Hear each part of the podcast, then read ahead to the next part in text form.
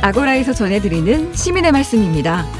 시민의 말씀은 문자나 TBS 모바일 앱을 통해 시민들께서 보내주신 의미 있는 댓글을 모아 전해드리는 시간인데요.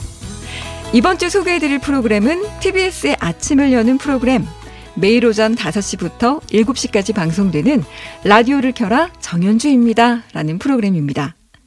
매일 아침 풍성한 코너와 좋은 음악 그리고 사연들로 아침 시간을 알차게 채워주고 있는데요.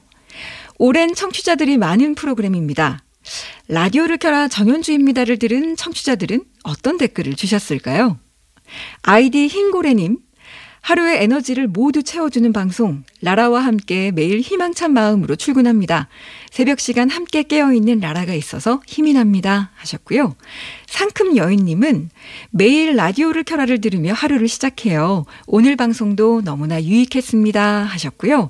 또 TJ님, 막 잠에서 깨어 라디오를 켰는데, 이야, 내가 좋아하는 곡이 귀를 호강시켜주네요. 고맙습니다. 하셨고, 또 아이디 위도우님은 귀만 열고 있으면 마음에 양식이 쌓이는 시간 너무 좋습니다. 하셨습니다.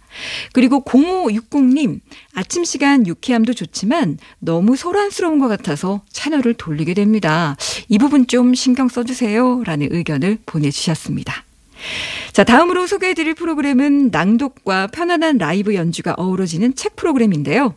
매주 토요일 오전 8시에 방송되는 오늘도 읽음입니다. 오늘도 읽음은 다양한 책 이야기를 나누고 책과 어울리는 음악 연주를 함께 하면서 청취자들에게 힐링 가득한 시간을 선물하고 있는데요.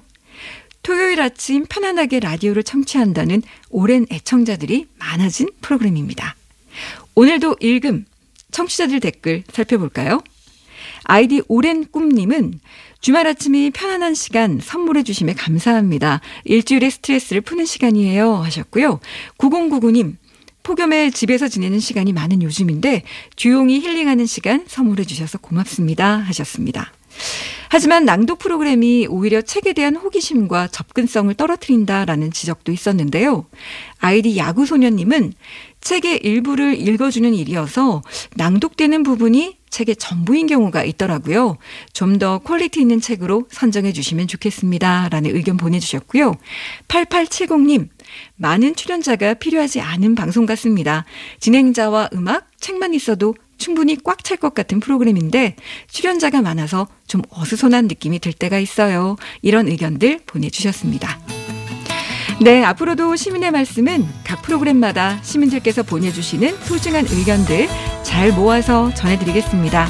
많은 청취와 다양한 의견 보내주시기 바랍니다. 지금까지 시민의 말씀이었습니다.